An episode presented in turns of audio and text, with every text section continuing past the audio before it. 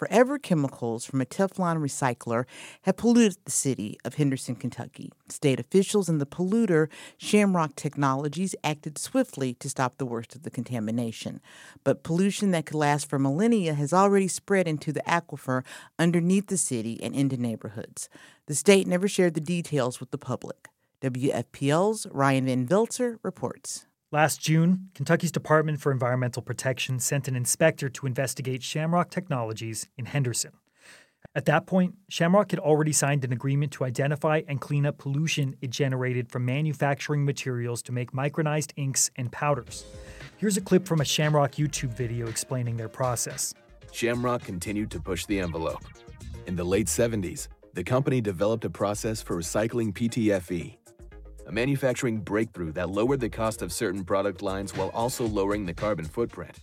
PTFE, or polytetrafluoroethylene, is a synthetic fluoropolymer more commonly known as Teflon. It's also part of a class of compounds known as forever chemicals, or PFAS, and they've been linked with organ damage, cancer, and low birth weights. Shamrock has processed these materials in Henderson since the late 1990s. Standing outside one facility on Community Drive, you can hear the hum of business as usual. Back in June 2020, Inspector Jennifer Miller documented the PTFE powder scattered across the concrete floors. She found more fine white powder by a dumpster outside and in a drainage ditch that runs alongside the facility. In the notice of violation, Miller wrote, quote, "The facilities failed to take proper precautions to control a hazardous substance." The state initially told us Shamrock didn't have any violations. When we found one and asked them about it, they said it was an oversight. Anyways, Four months after that inspection, state officials found forever chemicals in a creek that captures Shamrock's runoff. The levels exceeded the EPA's lifetime health advisory limits for drinking water. I'm walking along the Canoe Creek Nature Trail in Henderson, Kentucky. Beside me is Canoe Creek, and just on the other side of this trail, and the other side of the creek, you can see cornfields for nearly as far as the eye can see.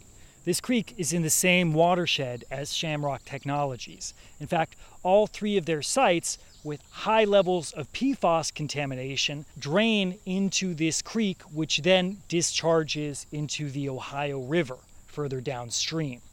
That means that after Shamrock signed agreements to stop polluting, they were still putting hazardous chemicals into the water.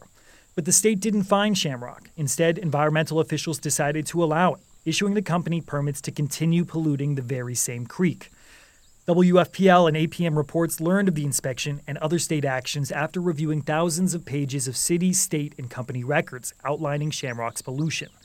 The investigation found state officials hid the extent of PFAS pollution from the public. They failed to inform residents and businesses near contaminated areas and downplayed the pollution in statements to WFPL in August.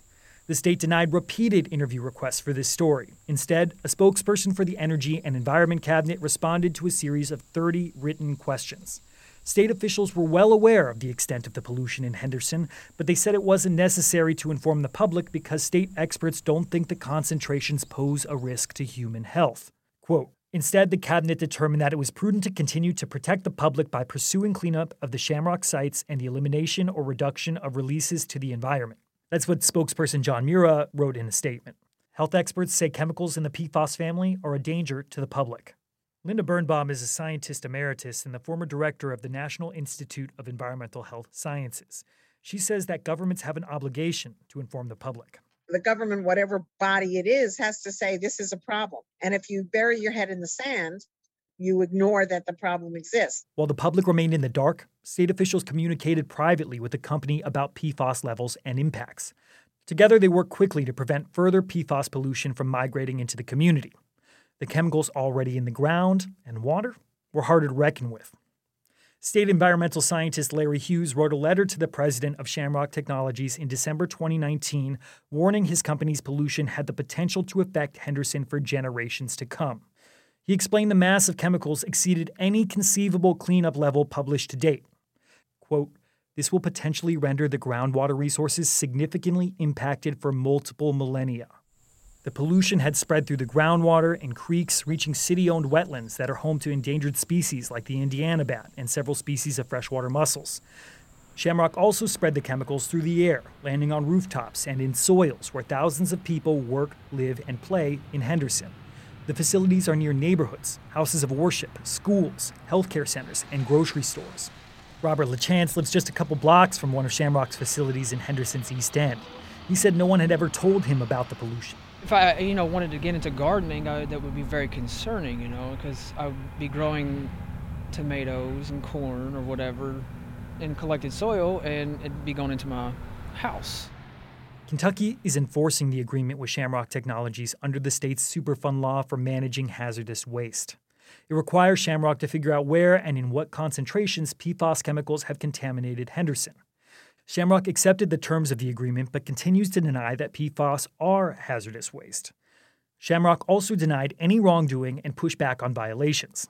The company even pressured state officials to allow Shamrock to emit even more PFAS chemicals into the air. Hi, Mike. This is Mike Eric with AECOM, and I'm call- calling. Uh, uh, Shamrock asked me to give you a call.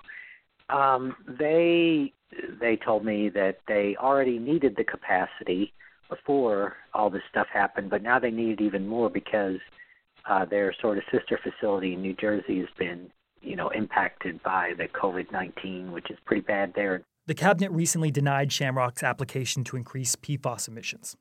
It's also published two studies looking at PFAS contamination across the state. The cabinet has also announced plans to comprehensively look at industrial facilities across the state where forever chemicals might be used or produced. And Department for Environmental Protection Commissioner Tony Hatton said at a recent state conference PFAS air emissions should probably be considered a hazardous air pollutant. That's something that probably needs to happen uh, so that we can get a better handle on uh, increasing controls and emissions of PFAS in the environment. Nearly three years after Shamrock Technologies first acknowledged its pollution, the company and state are still trying to determine how widespread the pollution is. Shamrock did not return requests for an interview, but a company official said in a written statement in August that it plans to address all potential health risks and environmental impacts. To date, Shamrock Technologies has not paid any fines or faced any legal action. Cabinet officials say it's faster to work with companies than to sue them. I'm Ryan Van Velzer in Louisville.